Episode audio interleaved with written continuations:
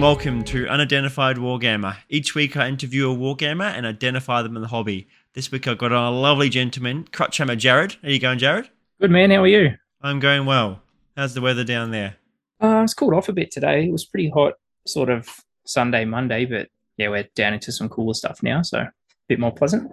Very jealous. It's been very hot the last few weeks here. I do love the heat though. I'm the opposite. I love the cold. We'll have to swap. Yes. I can't. It's too hot. Like we've just had a stinker of a week. I think a minimum of 29 and a maximum of like 33, 34 all week. That sounds perfect. No, it's disgusting. Absolutely disgusting. What have you been up to for the week? Done much hobby or? I've done a little bit.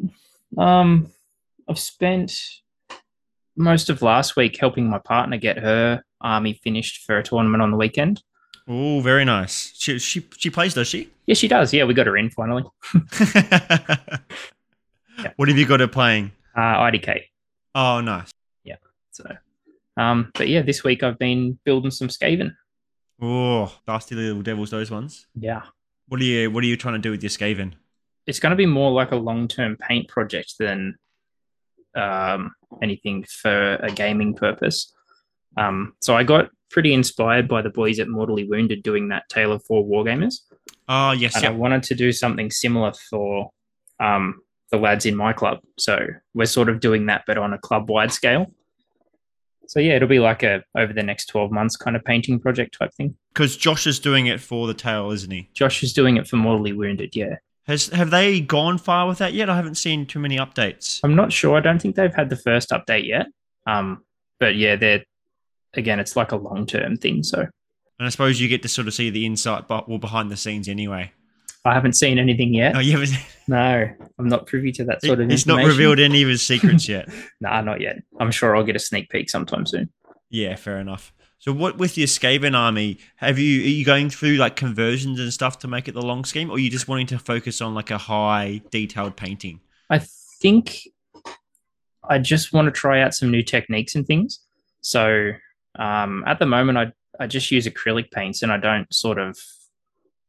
use anything too advanced. Like I'm not into the wet blending and the, that sort of thing. So with this army, I wanted to try and broaden my horizons a bit and learn some new skills. So I'm jumping into things like enamel washes and oil washes and things like that. So the vision behind the army is I want it to be like this super muted dark tone, really grim dark like paint scheme, and then I want to have some crazy OSL like warpstone effects and things like that. So yeah, I'm just trying to push myself as a hobbyist a bit with it, I think.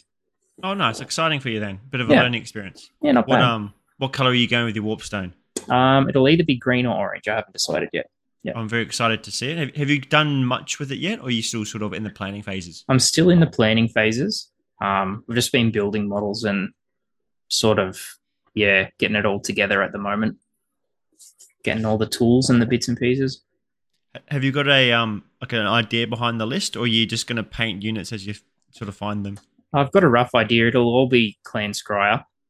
So it'll just be like a Arch Warlock, a couple engineers, 6 Storm Fiends, some Acolytes and a couple of cannons. Oh, nice. And maybe Rat Jesus, if I can fit him in there. It's a very thematic sort of Skryre army there. Yeah. Have you going to have like any rattling guns or anything like that? I don't at the moment. I probably wouldn't mind a few rattling cannons, but maybe some of the weapons teams, like the ones that pop out of the clan rat squads and things like that. They seem pretty fun. So, especially when you can jam 6 of them in a unit. Yeah, something like that. It's wild. It's like 1 per 10 or something like that. I think it'll be more of a beer and pretzels kind of army, this one. Yeah, either I blow you up or I blow myself up. And keep it sort of the lower amount of models. Yeah. Yep. Very elite. Yeah, as much as you can for a Skaven army. Yeah, that's right. What sort of like other projects you've been working on outside of this one? What was your previous project? The last project I was working on, so I painted up my daughters. That was the last army I sort of painted to completion. And then I started painting some Seraphon. And I got about probably a third of the way through painting a Seraphon army. And they had that massive reveal with all the new units and things. So I sort of stopped painting that. One, it sort of killed the motivation a bit because, like, I don't want to go ahead and paint all of these kits and then they release these new shiny ones because I know I will buy them. So, yeah, that's on hold at the moment. I'm sort of just waiting to see for this last round of reveals and then see what is getting replaced and what's not getting replaced. And, yeah, I'll jump back into that afterwards. Was it some of the models you were already painting were the ones that were revealed, or was it? Yeah. I just finished painting a Slan, Astrolith Vera, a couple of Saurus Garden, things like that. So, yeah, I didn't want to go any further because I know I'll definitely buy the new kits when they come out. They look awesome. Yeah, that's fair enough. Yeah, they're very cool models. Yeah, they look great. It's quite painful when they release a new range and it's all the stuff you've just spent all this time painting up. Yeah, that's right. You've got some of them aren't the best looking models and you feel like you've been forced to paint them because that's all that's available. And yes. Like, oh, here's some new stuff. Old Saurus warriors are very derpy. Yes. Yeah. The main reason I've got Jared on here is, so Jared and I met at Rune Axe. We were on opposite sides of the board. And then Jared spanked my ass with his Daughters of Khaine because we played Joel McGrath's team with Coach and also Pete Atkinson. Joel Graham. So I always do those two names. Yeah, always mix them up. Yeah, Joel Graham's team. Yeah, with Coach and Pete Atkinson, who I've also had on the podcast. So I thought, I've spoken to Jared a few times, met him at CanCon. So I thought I'd bring him on here just to learn his story. I'm always interested, and both Jared and very similar and alike. We both got stretch stairs tattoos, and we're tall and skinny. You're not wrong. Yeah. So do you want to give us a bit of a rundown of how you got into this hobby? So pretty similar to most people, I think. When I was young, I had a mate that I used to hang out with, and I went around to his place one day and he was showing me all these cool models, and I was like, what's all this about? He had a lot of Space Marines for 40K. And he also had a lot of like the old Empire stuff for Warhammer Fantasy. So sort of checked that out and thought it was pretty cool, and decided to get some for myself. I started off with the old fantasy Dark Elves. So I used to just buy the plastic blister kits with like 2 or 3 random metal models in them?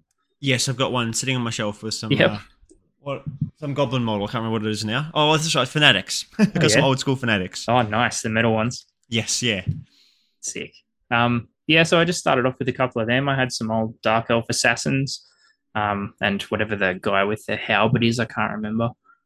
Sort of into high school, I kept doing it a little bit and then it sort of died off. Made room for other things like, bike riding and partying and stuff like that. And then a couple of years ago now, probably 2 or 3 years ago, just before we went into COVID, I bought my first gaming PC. And I seen this game called Tabletop Simulator. And I was like, check this out and see what it's all about. So I started looking up some videos and I seen people playing 40K on Tabletop Simulator. And I was like, I remember this. I used to do this when I was a kid, And I sort of looked into that. And then I discovered Age of Sigmar was a thing. And I'm a massive fantasy head, so that grabbed me straight away. I sort of mucked around a little bit with TTS. It wasn't really for me. And I decided to grab some more models one day and got a start collecting kit, and it all kicked off from there. With you getting into it earlier, was there, how did your friend know about it? Was there a games workshop available in your town? No, definitely not. I think the friend in question, he was from up the coast. So I think that he might have sort of got into it up there and then brought it down with him. But yeah, the nearest games workshop to us would have been probably Penrith. And then how did you get all your models then? Were you just getting them shipped in? There was a little pet shop in town and they had like this tiny little like one bay of just hobby supplies. It was mostly like model train stuff like flock and fake trees and things like that. They had like a couple of model car kits and train kits and things. And then they had about 4 or 5 hooks that used to be Warhammer. So, yeah, I used to go in there and raid the shelves. It's a very odd sort of setup. Yeah, it was pretty weird. And then with your TTS, why do you, was it just because it was like a bit clunky and not the best sort of system is why you didn't keep playing it? Yeah, I'm not really sure. Even today, I can't really get into TTS. I think I just like something more tangible, or I like my video games to be video games. I can definitely feel that there because I felt that a bit as well. It was like, if I wanted to play a video game, I'd play a proper AAA or AA video game, not this clunky sort of mess. Yeah. Whereas I could just play or paint my models in the meantime. Yeah, exactly. Get them up to a standard so when we're out of COVID, it's back to normal. And you're sort of very reliant on somebody else as well. Like you can't just jump on your computer and whack out a game of TTS by yourself. You sort of need to organize with somebody else to play. And I feel like if I'm going to do that, I'm just going to play regular games. Yeah, that's true. That's true. Yeah. How did you find the jump then? Did you play many games on TTS? I didn't really. I sort of played like one game of 40K, I think. And then I found out that AOS was a thing and played maybe one game of like early second ed on TTS. And yeah, just decided to grab some models and see what it was about on the tabletop. And so, yeah, I didn't really, like I said, it's not really for me. Because where are you located at the moment? Was there a Games Workshop around you there? So I'm in Bathurst now, but I grew up in Lithgow. So about 40 minutes closer to Sydney. But yeah, no, there's no Games Workshops out here. Okay. How did you then get into your models now? So there was a game shop in Bathurst. Okay. Yeah, made it a bit easier to get models then. It did, yeah. What did you first jump into? So my first army was Slaves to Darkness. So I got the Stark Collecting Box and Sorcerer Lord on a Manacle and painted them up pretty badly. As someone that's come from a more digital sort of background, how did you find getting into doing the painting and the hobbying side? So I did a bit of painting like when I was younger, when I had the old Dark Elves and stuff. And I loved it back then, but I was very bad at it. It was paint straight out of the pot, slap it on the model and off you go. So I sort of had half an idea what I was coming back to, but yeah, I loved it. I really enjoyed painting. It was pretty easy to sort of dive back in and pick it up again. Do you enjoy all aspects of like the building, the painting, and then the modeling as well? I do. I'm less into the modeling side. Like I don't really do many conversions or much sort of green stuff or custom sort of work that way, just because I don't feel like I've got the skill for it. And I feel like green stuff and stuff like that is something that like it's got a pretty high skill floor. So yeah, I don't do much of that sort of stuff, but yeah, I do love the building and the painting and the playing. How did you find getting into the hobby, like sort of back into it again? In terms of like, was there much of a community that you noticed, or how was the gaming store? What was your experiences there? So, like I said, I got in just before we went into COVID. So like 2019 to early 2020 kind of thing. There was a like local gaming group in Bathurst. They were pretty much all 40K. So when I jumped into AOS, it was pretty much just me and one other guy that used to play, my friend Todd. So it was pretty much just me and Todd playing every weekend. And then we slowly over time converted some of the other guys over. And we've got a pretty nice community here now. You know, I think there's 10 or 11 of us in Crutch Hammer. And there's a few floaters. So it's come a long way from just me and Todd. And where did the Crutch Hammer idea come from? The name or the club? Both. Oh, God. So the name's a bit of a piss take.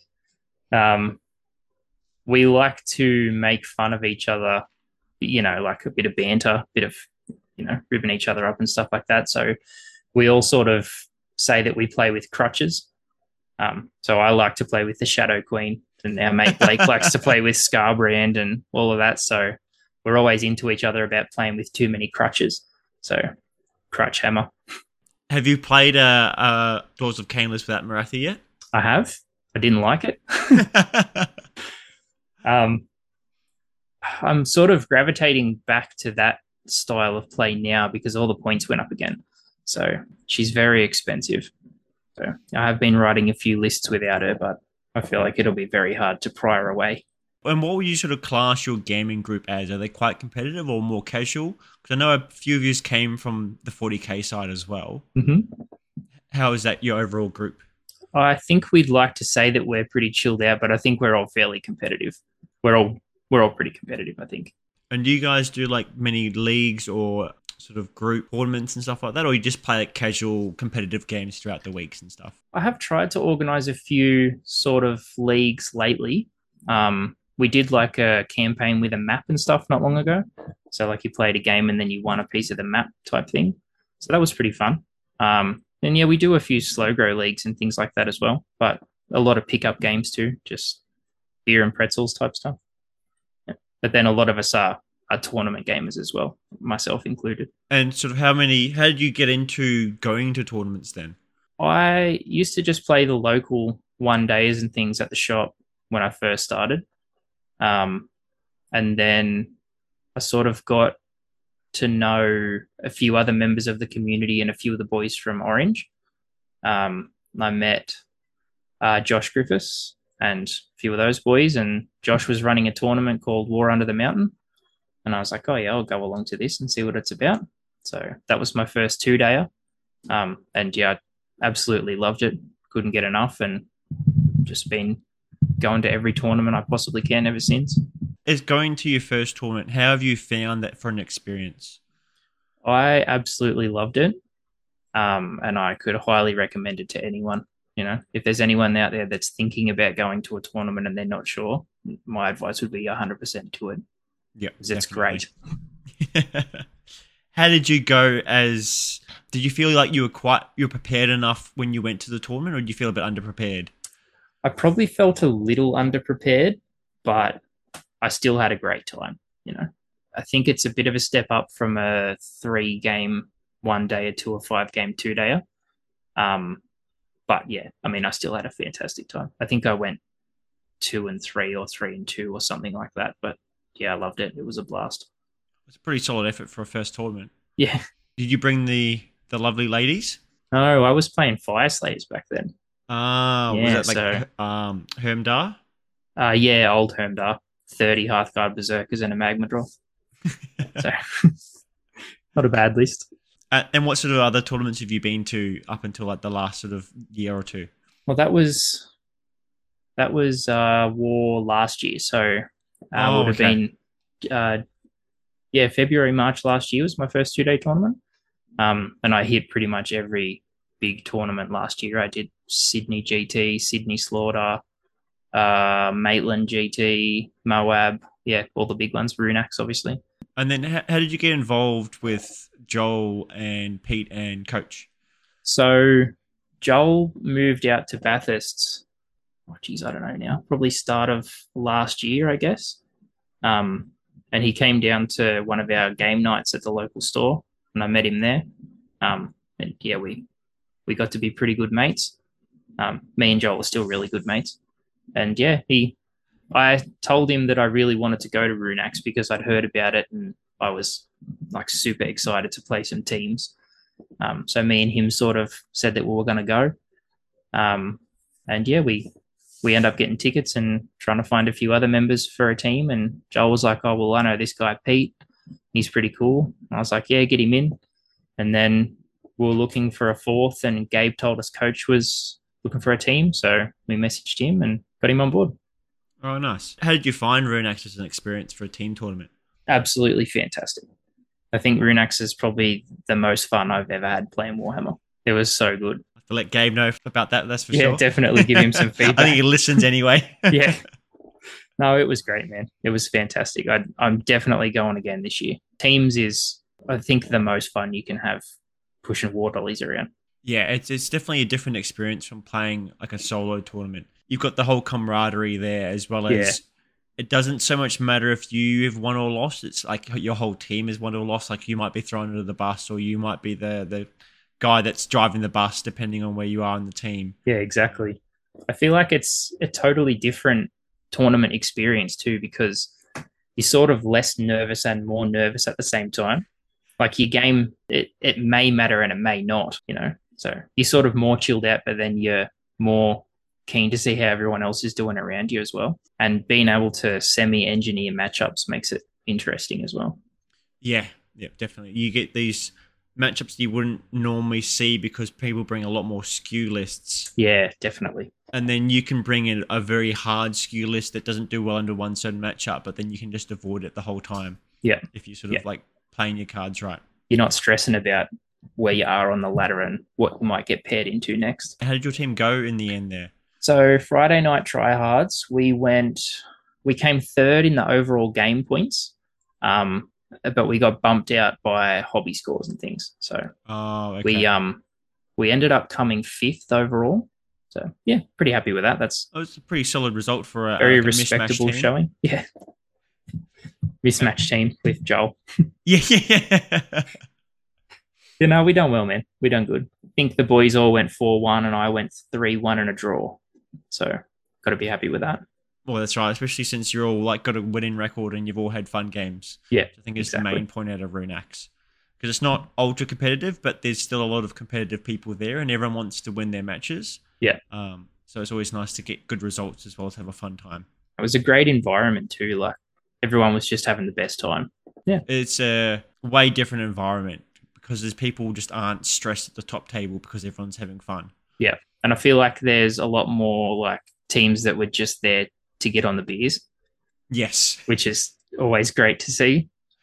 Our first team were vying for Wooden Spoon.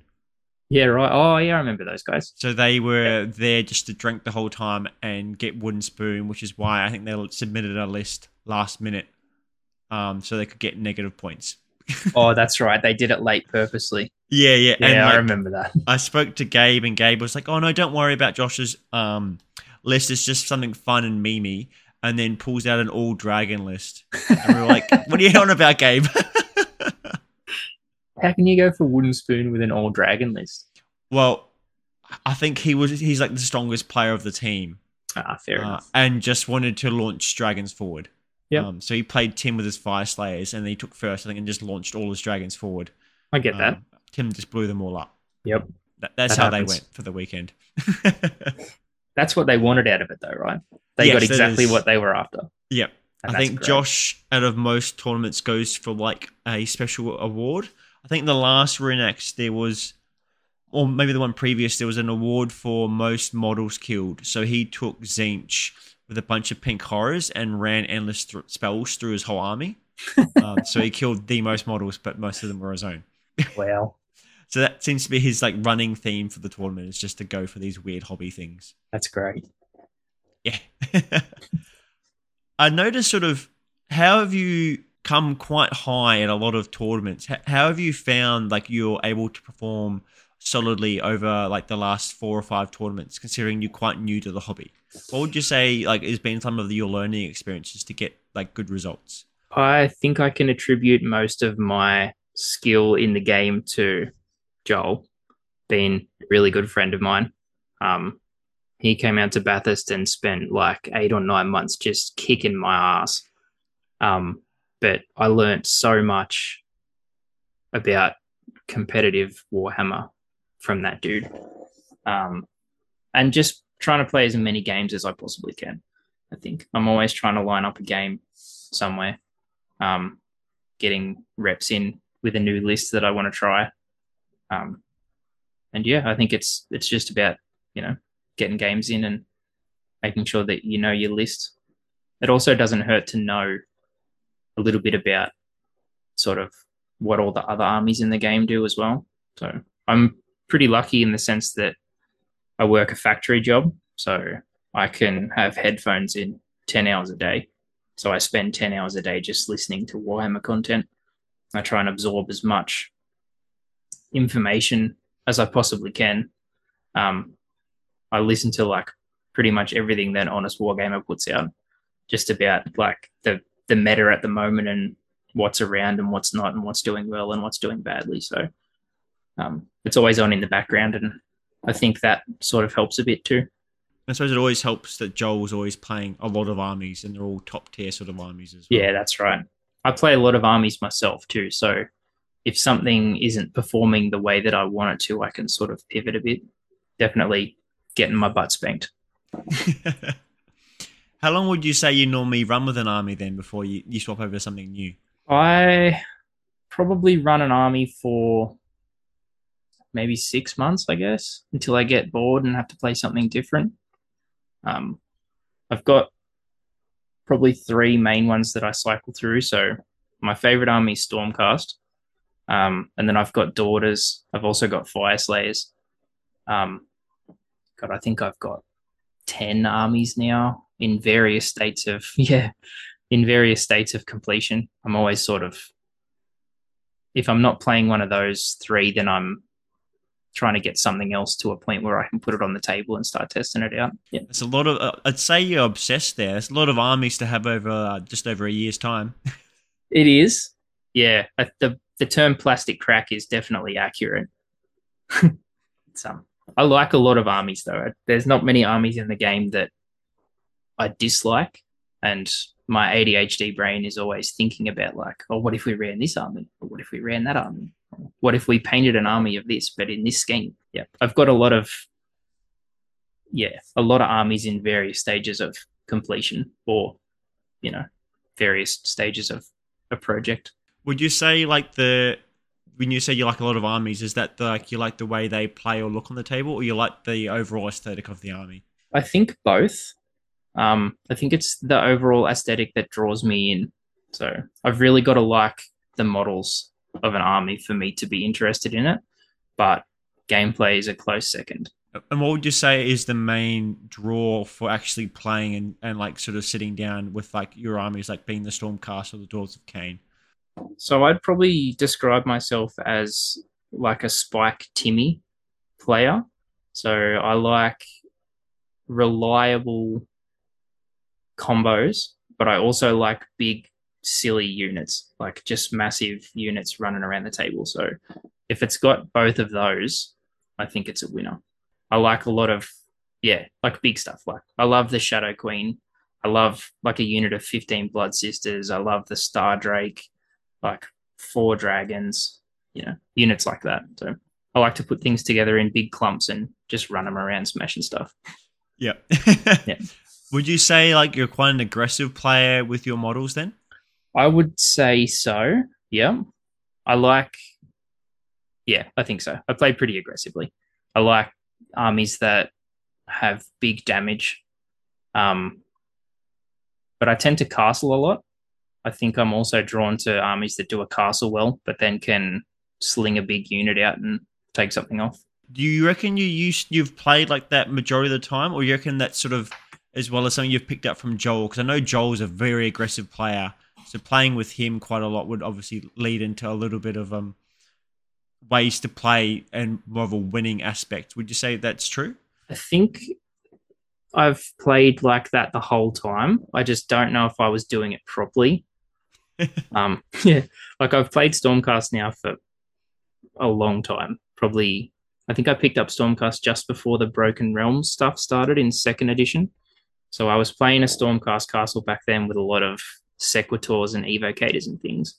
So yeah, I think that's always been my style. Yeah, definitely learn a lot since then. A lot of times I've noticed when I play different people, I find them a bit of a chameleon in not as much play style, but more like overall personality at the table. Like I find I'm quite energetic and loud with someone that's also quite energetic and loud. What would you say like your sort of persona is at the table as well? That's a good question. I try to be like as friendly and sort of, up front as I can. The first thing I'll usually do is buy someone a beer. Yep. Which is, I'm pretty sure that's the first thing I done when we played. Yes. Beer. Yep. Because I think that sets it just sets a good tone for the game. But like I said, I am fairly competitive, so I do play fairly hard most of the time. But I think you can play a hard game and still have fun with your opponent. Yeah. Well, we had tons of fun. Yeah, definitely. We had heaps of fun. Yeah. And then would you say you're a person that uses a lot of gaming ads? Like, do you have like tokens and markers and everything everywhere? Or are you sort of a person that has like just basic stuff? I have a memory like a goldfish. So I have as many tokens and sticks and cards as I can get my hands on. Yeah, I've got the pro painted tokens for every army that I play on a regular basis. And I don't think I could play without them. They're just absolutely necessary. I really like these War Scroll cards that they're doing now in the packets. So you can lay them out on the table and you never forget, like, this moves this many inches or it hits on this, or, you know, you get to a point where it becomes second nature and you don't need to look at that sort of stuff, but it's always nice to have it there. You know? But yeah, I couldn't play without tokens. Okay. And when we played, you had a massive dice tray with a bunch of dice. When did that sort of come about, and what was the method behind having that? So I like my dice to be nice and neat. I like to organise them in groups of 10 so that if I know I've got 11 attacks, I can grab a group of 10 plus one dice, that sort of thing. I think it just keeps the table nice and clean, but it also keeps, like, the gameplay nice and clean. So I always, before the game, try to have that conversation with my opponent, like, this is my dice tray. I roll all the dice in the tray. If it bounces out, I'll re-roll it, you know, that sort of thing. So it puts everyone on the same page, and then there's no sort of discrepancies later on, like, oh, you re-rolled that when you didn't re-roll this one, or whatever. So I feel like that's a pretty important part of the game, is that pre-game talk with your opponent, just to say, this is how I play, and this is how I'm going to play the entire game, so that there's no, you know, feel bads from anywhere. And yeah, I like to keep my side of the table nice and clean. You know, I like to have my tokens and everything laid out nicely so that I can see them. And yeah, it helps the game go faster too, when you're not sort of counting out dice for every roll. You can just grab a block of 10 and you know how many you've got. I think we had a very clean table at the end. Yeah. Definitely. Some games I've played, your opponent is just like one of those people that has markers and dice and just whatever you can think of on the table at the end of the game, and you're like, where is all this, like, sitting? Like, why is there so much stuff here? Yep. Like, yep. You've got to move stuff around to try and get the models in, like, in the middle of the table because there's a marker sitting here, or there's a 3-inch stick sitting in the middle there. You're trying to pile a unit in, and there's two dice and a marker sitting next to it, and you've got to shuffle them out of the way. Yeah. No, I like to try and keep my stuff as clean as possible. Is that a skill you picked up at the start, or is that something you've developed over time? I feel like that's my ADHD brain again, just being like, it must be clean. The OCD says it must be clean. So it must be clean. Yeah. Fair enough. What would you say is something that works really well with sort of like your brain and your play style that you could pass on to other people that also, like, I know some people struggle to sort of use their ADHD to a positive way? What would you say is like a big advantage that you have there? I think the dice tray is something that helped me out the most.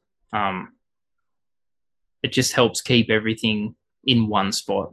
You know what I mean? Like, it gives you that designated zone where you can lay things out. I think that's probably the biggest thing. I really like when tournaments have side table too. Like, you've got that little bit on the side of the map that you can put your dice and your markers and things down. I know that it's not a luxury that you get all of the time. We're pretty lucky here in Australia where we sort of have a bit more room between our tables than some other countries. But yeah, I like that little area that you can just keep all your things organised and off to the side. That little area is invaluable. There's the amount of time that's like, where do I put my dead models? Mm-hmm. You have to put them on the corner of the table that's still being used, or can I put them off to the side now? Another thing I think is, like you've just said, dead models, and it's reminded me that I bought a magnetic model case a couple months ago, and I find that once something's dead, I'll put it back on the tray and then sort of put the tray off to the side, and that way it's not clutter on the table. It's sort of away and I don't have to worry about it. Yeah, that's another thing that sort of helped me a bit too. Have you then found having models in a magnetic tray like that, you forget about your harpies? No, I always put them next to the dice tray. Okay. Yes, they have their own spot where they go, because I am renowned for forgetting to bring them down at the end of the movement phase. Yeah, they've definitely got their own little bit where they go. I make sure that I see them every time I have to roll dice, and I go, yep, they have to come down. I've noticed a few people will have like the trays and all this sort of stuff, mm-hmm. and then because it fits on there so well, they'll leave their summon units on there, and then end of turn 4, they'll be like, oh, I've put some dead models in here, and then why is there 2 extra units down here? And now it's dead. Yeah. So now it's already in the dead pile, so it's good to go. Yeah. Yeah, no, I did forget about that heap, so I made sure that I gave them their own little area so I don't forget about them. I'm playing Stormcast too. Obviously, a lot of stuff starts in Deep Strike, so I'll try and always have it where I make sure that I look at it. So I put it right next to the dice tray so that the first 2 turns, every time I go to roll dice, I'll look at the unit and be like, does it need to come down now? No, but it needs to come down before turn 3 sort of thing. You were saying that you really like the ends of the table where you can fit more models in. Mm-hmm. Do you think there's anything else that's possibly lacking in the tournament scene that you'd like to see added? I don't know. I'd like to see bars be mandatory. Not really, man. I think we're pretty sort of spoiled for choice in Australia with tournaments. I think our TOs do a really good job. You know, I think we've got some great venues, and like I said, we have the luxury of being able to sort of spread out a bit more and not have to cram people into tiny rooms and things like that. So I think, yeah, we've got it pretty good over here. Outside of Rune Axe, have you got a tournament that you want to try and go to every year then? Ooh, every year I think Sydney GT or Sydney Slaughter, or probably both. Like I think they're the 2 big ones that I'd like to hit continuously, but definitely Rune Axe. I think if I can get a team together this year, which I'm working on over the next few months, you'll definitely see me up there again. Oh, awesome. I'll definitely be there. What do you think about the 2 Sydney tournaments makes them something that you want to come back to all the time? So I've only done them once. Excuse me. I've done them last year for the first time. Like I said, it was the first year I really got into competitive tournaments, but I feel like especially Sydney GT, it was like the spectacle of it all. So Coach done a really good job. The venue was just amazing. Like it was inside the Canterbury Leagues Club. So you sort of walked in the foyer of the Leagues Club and they had like an indoor fountain and it was all really, really sort of breathtaking to walk in there and think like, I'm here to push plastic dollies around a table, you know? Yeah. It was definitely the spectacle, and like the size of the tournament made it better as well. That and like Coach runs an amazing event. So see what he does this year. We have something slightly similar with the Toowoomba Open, as they run it out of the, I think it's called the Star Golf Club. Oh, and that was the same thing. I sort of had that Leagues Club feel where you walk in and there's a full on like sign in foyer with like fountains and nice floors and everything else. Not what you're normally used to where you're playing in like the brim of a pub or something like that. Mm-hmm. The local bowling club or something. Yeah. So it was nice to play cool in that upmarket sort of venue. It makes you feel fancy. It does, yeah. I mean, we spend enough on those hobbies it is. We should be able to get into fancy places. Yeah, that's right. Exactly. And I'm a big advocate for, I think tournament organisers should be charging more, because I don't mind paying premium money for a tournament ticket if it's going to be held at a venue like that. I don't mind paying, you know, $80, $100 for a ticket if I'm going to walk into a Leagues Club and be like, yep, this is really flash.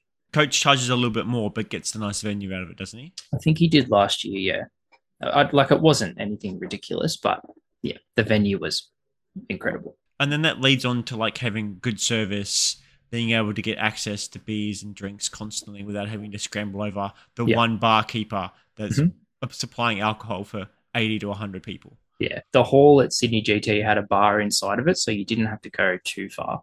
And same with Slaughter, it had a bar in the auditorium where we played, so you didn't even have to go back to the main area, which is exactly what you want.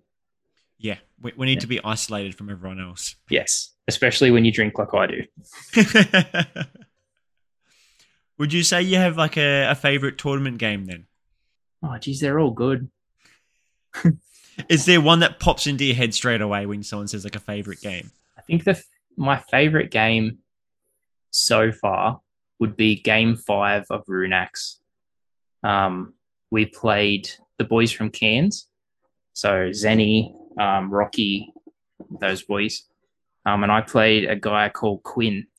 He was playing Thunder Lizard Seraphon, and I was playing Morathi and the Bow Snakes. So we're both playing pretty cutthroat armies and lists. And that game went 5 turns all the way, and I don't think either of us left anything on the table. It was an absolutely fantastic game, and it was a dead tie. Yeah, so I think it was like 26 all, and we both got 5 battle tactics and a grand strategy or something. So, yeah, that was a great game. I love games like that where you can walk away and say that you didn't leave a single thing on the table. I think that's when you've hit peak Warhammer. Yeah, especially when you're completing all your battle tactics and your grand strategies. Yeah. And you feel like you've had a solid game plan, and it was more like your opponent didn't have anything go wrong either. They had the same sort of thing. So you both had solid game plans and solid results. Yeah. Yeah, no, it was great. It was really enjoyable. And Quinn was a great dude. I'd 100% play him again in a heartbeat. Yeah, I think that's probably my favorite game, just because I could walk away and say that I did everything that I could possibly do, and I didn't lose. So, and that's sort of like something that you really enjoy out of a game. Yeah, definitely. I like games that are challenging to the point where, yeah, you can say that you left everything on the table. I like to win. I think everybody likes to win. I don't think anyone can go out and say that they like to lose. But I don't mind taking a loss if I can walk away and confidently say that I put everything on the table and they were just the better player. And then out of all your tournaments you've been to, what would be like your best result, and why do you think you were able to get that result at the tournament? My best result was probably Sydney GT last year. I went 4-1. I came 5th or 6th overall, and I got best order. Oh, nice. And that's, yeah, I think that's my crowning achievement at the moment. I've got a nice trophy from coach, and it's got a nice little spot in the shelf at home. Why was I able to get that result? I was playing Stormcast. The list was very good. Honestly, I think I got really good matchups. The game that I lost was Soulblight Gravelords, which I think is a really hard counter for the style of Stormcast list I was playing, because it was not many attacks, but higher end, high damage. And I think Soulblight just eats that. Yeah, my other 4 matchups I think were pretty good for me, but also, yeah, the list was very good. What type of list were you playing with the Stormcast? 4 dragons and 6 long strikes with a Relictor and a Draconis. Yeah. So the sort of like top meta army at that point of the meta. It was pretty close. I don't know if it was as good as the All Dragons list, but yeah, it was pretty up there.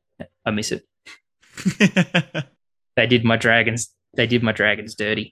Yeah, they lost a little bit of their punch now with losing that extra move, and the hero damage. Phase move is what done it. Definitely. Yep. And then now having to only be able to shoot twice with long strikes, being sizes of 3 instead of 6 as well. Yeah, that hurt. I never take Thunderbolt Volley anymore because I like my rappers in a unit of 6. But in the same token, I sort of didn't mind that as much because it makes you play differently. So before you would put the Raptors on the table straight away because you wanted to double tap turn 1. Whereas now I stick them in the sky and they sort of come down when I need them to come down.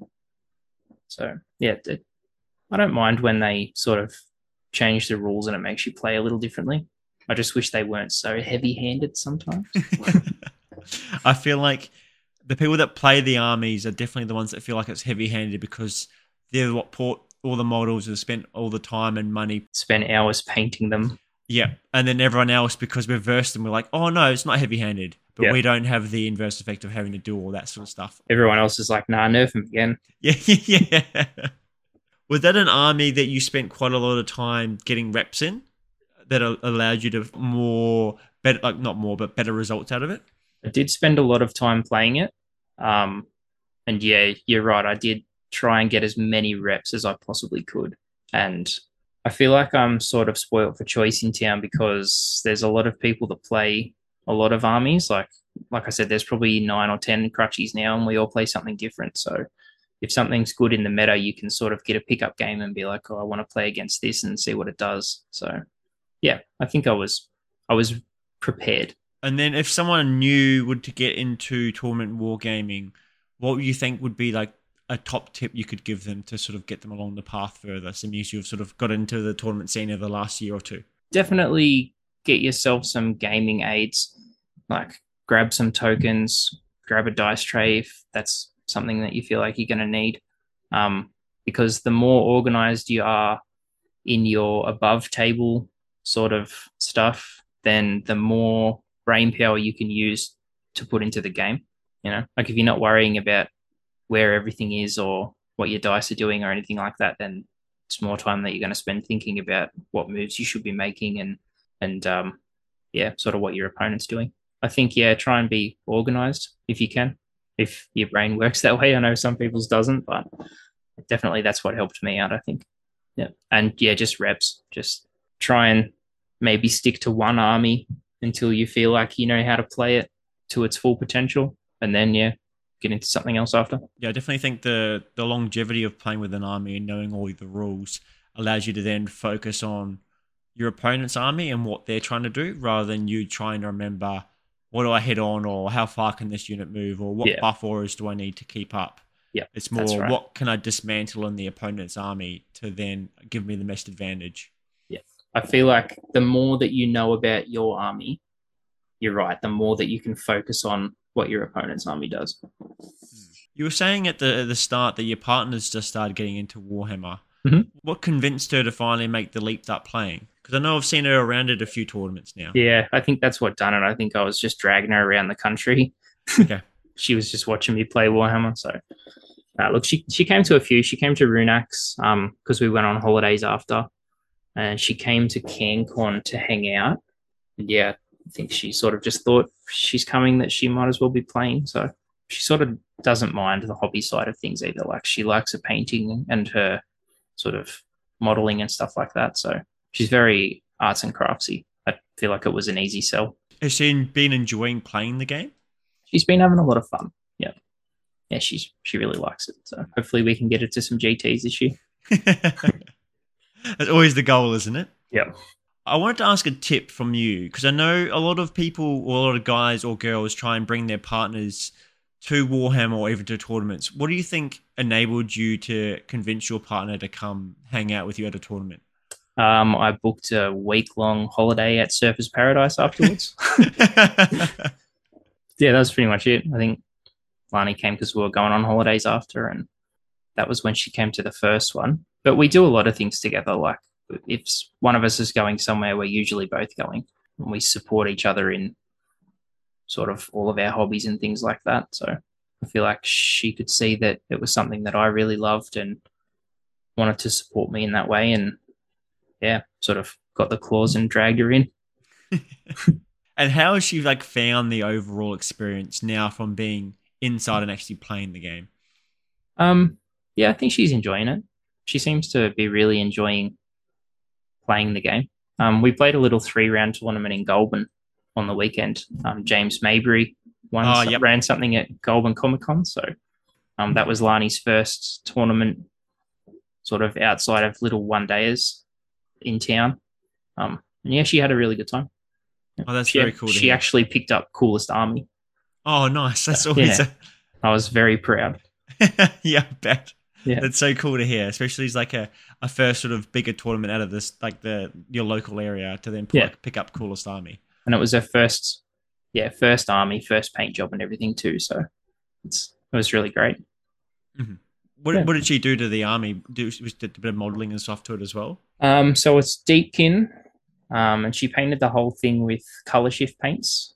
Ooh, cool. So all the sea creatures are colour shift, and then all the metallics are like sort of off metallic colours. So they're like pinks and oranges and greens and things like that. And then the bases she done, she stole my Vallejo watercolor, the water texture, the clear stuff, and she mixed a whole bunch of glitter through it. So it's like waves, but it's all glittery, and yeah, it's really cool.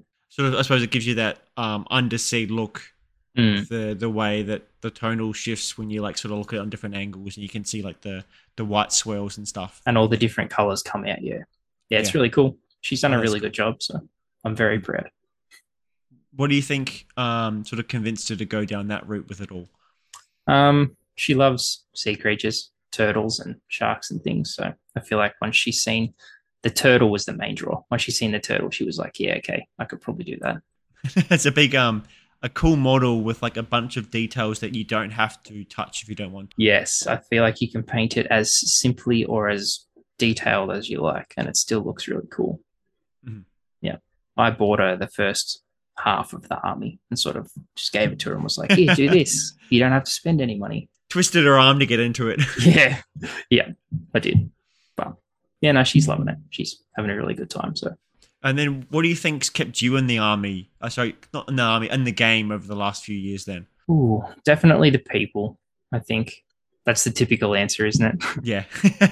I mean, it's the best answer though, because that's why we're all here in the first place. It is. I love going away to tournaments for the weekend and, you know, seeing all the dudes that you catch up with down there, having a beer with everyone. But I do really love the game as well. I really love going away and trying to do the best that I can sort of in a tournament scenario and, yeah, trying to push myself to be a better player. But mostly it's people and beer. The best answer there is. Yeah. Speaking of people and beer, I noticed the other day that Shadow Hammer or Liam posted starting up a podcast, and I saw your name on there. Do you want to go over like how you got involved with that? So I've known Liam for a while now, just through tournaments and stuff. He used to do the podcast a few years ago, but it sort of fell off. And he's been talking about getting it up and running again for a little while now. And yeah, we were just talking one day and he was like, oh, do you want to jump on an episode? And I was like, yeah, sure. And then that sort of led into, you know, I can be a regular co-host type of thing. We got Dan Brewer on board as well. Yeah, it was pretty natural. Me and Liam are pretty good friends, and we both are very into like the whole meta-analysis type thing. So yeah, it was pretty natural sort of step to get into a podcast and do that sort of stuff. Have you guys released your first episode yet, or is it just sort of? It hasn't been released yet. Not yet. It'll be very soon. Are you able to go over a bit of a premise of your first episode? So first episode will be introductions. So we'll tell you who we are and spoiler alert, there's already one done for you now. Spoilers. Yeah, it'll be like intros, that sort of thing. Games that we've played recently. I'll go over a bit of a recap from CanCon and probably Goldman Smash as well. And then I think we're going to get into talking about the GHB and what we think of it. Not to spoil too much, but I think that'll be the premise of the first episode. And do you know when that is coming out? It'll be sometime this week, I'd say. Okay. This week being the 21st today. 21st. Yeah. Tuesday the 21st, so sometime in the 20th. Yeah.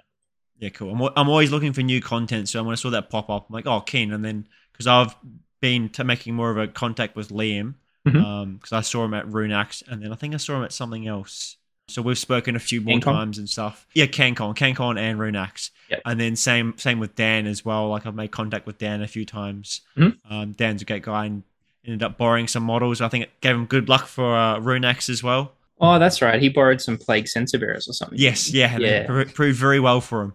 Yeah, they did. He absolutely smashed me with them. Oh, did you play him as well, did you? Yeah, I played Dan 3 or something. Oh, nice. Yep. Yeah, he was my loss for the weekend. He tailed me up. Yeah. Now, it's a good little crew there, so I'm definitely keen to give it a listen. So yeah, it'll be really good. Well, give it a shout out while you guys, while you're on here anyway. Thanks, man. What is it going to be called? It'll just be Shadow Hammer Podcast or Shadowcast, one of the two. Okay. Do you know where the name comes from? That was the name of the podcast before when Liam used to do it, so I'm sort of just revitalizing that again. Was Dan part of the old one? I don't think I ever listened to the old one. I'm not sure. It was definitely before my time. Yeah, I'm not sure. I know it was definitely Liam. I'm not sure if Dan was involved back then. Yeah, because I've only heard Liam being referred to as Shadow Hammer, Mm-hmm. But outside of that, I've not heard a whole lot because I was more Sydney based. So I didn't really know a whole lot of the Sydney crew until Chris Welfare came up. He always kept mistaking that there's two gaming groups and kept thinking everyone knew each other already. Mm-hmm. So he'd go, "Oh, how you going, Liam? Or how you going, Sam?" And then go, "Oh," and then go wander off and then come back 5 minutes later and goes, "Wait, you guys don't know each other yet." Seemed to be the running theme between Rune Axe and CanCon. So hopefully Chris pulls his neck in and finally figures out that there's two gaming scenes. Pull your head in, Chris. What are you doing? No, he's all right. Welfare's a great bloke. Yeah, he is. No, he's brilliant. Yeah. I wanted to ask, because you said you picked up TTS mm-hmm. as like a way you first got back into the hobby. Yep. Why do you think you picked that up, and what games were you playing previously that lent into you playing on TTS? So when I play video games, I pretty much exclusively play like super high fantasy RPGs. So I play a lot of like Dragon Age, a lot of Elder Scrolls, a lot of like The Witcher, you know, stuff like that, or a lot of like CRPGs like Divinity or, you know, Baldur's Gate, things like that. So it didn't really have much to do with any of those. I actually went away to do a course for work. And I got speaking to another guy that I met down there, and we were sort of talking about PCs and games and all that sort of jazz. And he played the same sort of games as me, you know, high fantasy RPGs and things. And then he was like, "Oh, have you ever heard of this Tabletop Simulator?" And I was like, "Oh, no, not really." And he's like, "Oh, I play a lot of, you know, a lot of Warhammer, but I also play it on TTS. You should give it a look." And I was like, "Oh, yeah." So, yeah, that's sort of where I heard about it, and I knew Warhammer because I had done it before when I was younger, and I was like, "Oh, that could be pretty cool to play it on the computer or whatever." So yeah, I sort of gave it a look, and I'm one of those people that will see a game and then go straight to YouTube and look at like reviews and gameplay videos and things like that. So yeah, went straight to YouTube and started watching people play games on TTS and thought it looked pretty cool, and yeah, got in that way. Do you still keep up with your video games, or are they fallen by the wayside now? I try. I work like pretty big weeks, so I get not as many hours to do fun things as I would like, but a lot of that is consumed by the hobby now. So I don't play as many video games or, you know, video games as often as I'd like to anymore, but I do try and still play a few. I think come August, I'm going to be uncontactable for 6 months because Baldur's Gate 3 is coming out. So I'll be like glued to my keyboard. Yeah. I was going to ask, why do you think you play more hobby now rather than video games, but you've sort of gone the other way now with your Baldur's Gate 3. Yeah. Yeah, I'm not sure. In my hobby room, I'm surrounded by unpainted models. So when I come in here and sit on the computer, I sort of feel a bit guilty, like I should probably paint that over there, or I should build that kit that's staring at me. So, and I've always got some new list or something in my head that I want to try. So I'm always, yeah, trying to get this built or that painted or work on this project or that project. With your list and that, do you find you write them solo, or you sort of throw them into a group think tank? How do you go about writing your lists? So I absolutely love list writing. I write a lot of mine solo, but I don't mind taking inspiration from sort of, I wouldn't say 100% netlist, but I do definitely take inspiration from lists that I see online.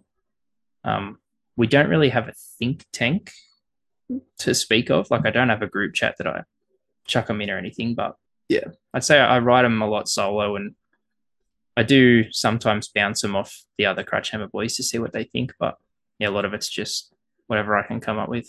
I write hundreds of lists. Okay. Yeah, most of them are not very good, but you know, sometimes there's some gold in there. Would you say a bit of a strength of yours is your list writing? I'd like to think so. I'm sure other people would disagree, but yeah, I think so. I think I definitely enjoy it. Put it that way. I think that's the main thing. As long as people enjoy. I know people also hate list writing because there's so much to it, and it's quite a deep experience to then have to then refine and come back to and change the list constantly. But I think some people, like you said, you really enjoy that whole aspect of it all. I do. Yeah. Do you enjoy the tailoring later on, like pulling out units and throwing in new units? Yeah. Yeah. I love a tweak. Okay. Sometimes I'm probably guilty of tweaking too much. I probably don't get as many reps with a list as I should before I start to tweak it, but yeah, I do love a tweak. With your tweaks, do you throw like a built model in, or do you proxy it till you find out that unit works and then you go and buy the models? What's your premise and your ideas behind it? I always sort of put a built model in. It's oftentimes not painted, but yeah, it'll more than likely be the legitimate model. It'll be built. You've got in your the pleasure center hit from buying the model, so you might as well build it up and throw it on the table. Yes, that's exactly right. Yeah, I have to get some use out of it because I've spent money on it. Yeah, fair enough. Yep. I'm definitely guilty of that myself. I think of a new idea and I'm like, rather than testing it to see if it works, I'll just go out and buy it, and then I'll find out later that it won't work and it just sits in grey on the table or in the cabinet. I'm like, oh, okay. Speaking my language, Sam. You speak my language. But I've got that nice good feeling of buying the model and building it, because I do quite enjoy building models as well. So I at least I get the satisfaction there. I might not be able to paint it or have it on the permanent use on the table, but just being able to build it and get it all up to standard at least to be playable. Yeah, I feel that. I feel like I'm, yeah, pretty much the same. You obviously then build quite a lot of models. I do, yeah. And I'm always sort of bouncing around building different things, like either that or I'm hyper-fixated on one army and I just build everything. But sort of if I'm between projects, major projects, I'll find myself sort of bouncing around and building different stuff. Like I might build a Skaven kit and then I'll go build a Gloomsblight kit, then I'll build a Lumineth kit or something. But eventually one of those will grab me and I'll hyper-fixate and build and paint the whole army, and that'll be my next thing. Okay. Yeah, I see where you mean when you've got your 10 armies, you've got them like all strewn around everywhere and you've just picked something. Yeah. Yes. Okay. Do you find then you don't have much of a backlog of unbuilt models? No, I've got heaps of unbuilt models. Yeah. Because I really enjoy building models. I find when I'm not super enthusiastic about painting, I'll be building and then I run out of models to build, and then I'm like, oh, now I have to paint something. I can't just build it. So I have very little unbuilt models. I wish I could run out of stuff to build. Jeez. It depends. Yeah, like I said, most of my stuff is at varying stages of a project. So some armies I've got that nothing's built. It's just all, in the box. I might have built one or two kits or something. But, yeah, other stuff, it's all built and it's just sitting there waiting to be painted. So, yeah, it depends sort of what I was doing at the time and what my idea was for the project.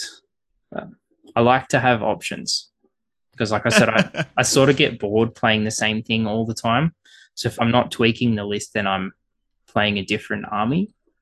So the idea is to have enough armies where I can play something different all the time. Before you convince your partner to get into the hobby, how did she feel about the excess amount of plastic you have around? Yeah, not too bad. I don't think she was thrilled about it.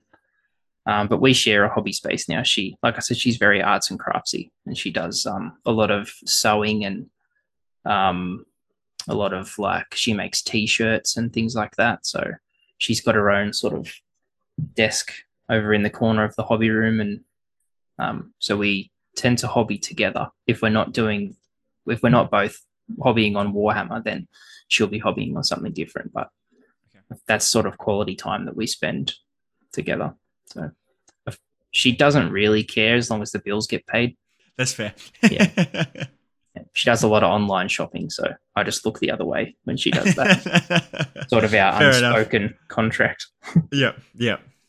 And then, so out of the 2 years, what tournaments have you got coming up for both years? So next month, this weekend actually, we've got War Under the Mountain 3. Nice. So that's a Crutch Hammer tournament run by Mr. Josh Griffiths himself. So that's a 2-day this weekend. And then next month I'm running a 1-dayer at the bowling club. So we've got that one. And then, after that, I'm not sure.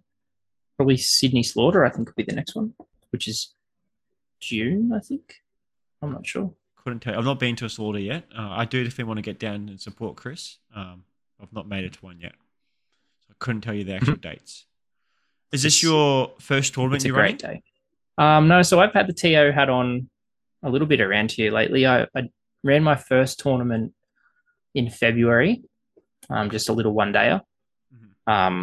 And then I missed March because we've got War Under the Mountain, which is a Crutch Hammer GT.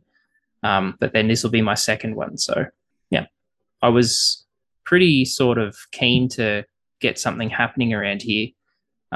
We sort of lost our local game store recently, which used to run all our little monthly one-days and things like that. And I really didn't want to see the community sort of without something that we can do just that once a month, get together and play games for the day. So, yeah, I sort of chucked on the TO hat and thought I'd pick that up. Is your local hobby store moving away, or what's happening there? Are you able to get a hobby space going for everyone else? No, I think it's pretty well closed down. Oh, that's a shame. If it's open, I think they're just doing like trading cards and things like that. Okay. But yeah, they've gone right away from Warhammer and sort of tabletop gaming in that regard. So, bit of a shame to lose a hobby space. It is, but you know, things are readily available online these days, and I feel like if you can keep everyone engaged and give them that sort of once a month, this is when we're going to get together and hang out type thing. I feel like it's pretty good for everyone. Our local bowling club's been really supportive of what I'm trying to do down there, which is good. You know, they've been really great letting us use the space for a pretty convenient sort of rate, and it's a big enough space where we can fit, you know, more tables than we'd need to, and it's got a bar, which is it's always the bonus, the most important part. Yeah. Yes. So, yeah, it's nice that they're cooperating with you then. It makes it easier on your end and easier for the community to come around it as well. Yeah, it's so much better when the venue is on board. Oh, nice. Well, as we end up the show here, do you have any shout-outs you wanted to give out? Definitely shout-out to Crutch Hammer, to all the boys and girls in the Bathurst, Orange, Central West area. They're like my hobby family, you know. They keep me motivated, and that's what the hobby's all about. Shout out to my partner Lani, definitely, for all the support and getting into the crazy hobby with me. Yeah, shout out to all the TOs that run fantastic events so that I can come down and drink your beer. Yep. Yeah. Awesome. Well, thanks so much for coming on, Jared. I thoroughly enjoyed chatting with you and learning about you. That's all right, man. Thanks for having me. I've had a great time. Easy. Yeah, it's been great. Awesome. Well, enjoy the rest of your night and enjoy your cooler week, because I'm very jealous. I will, man. Thank you. Catch you later. See you, man. Thank you for listening to Unidentified Wargamer. You can find links for the guests located in the description below. You can find the show on Twitter at U_Wargamer, and I will see you next week.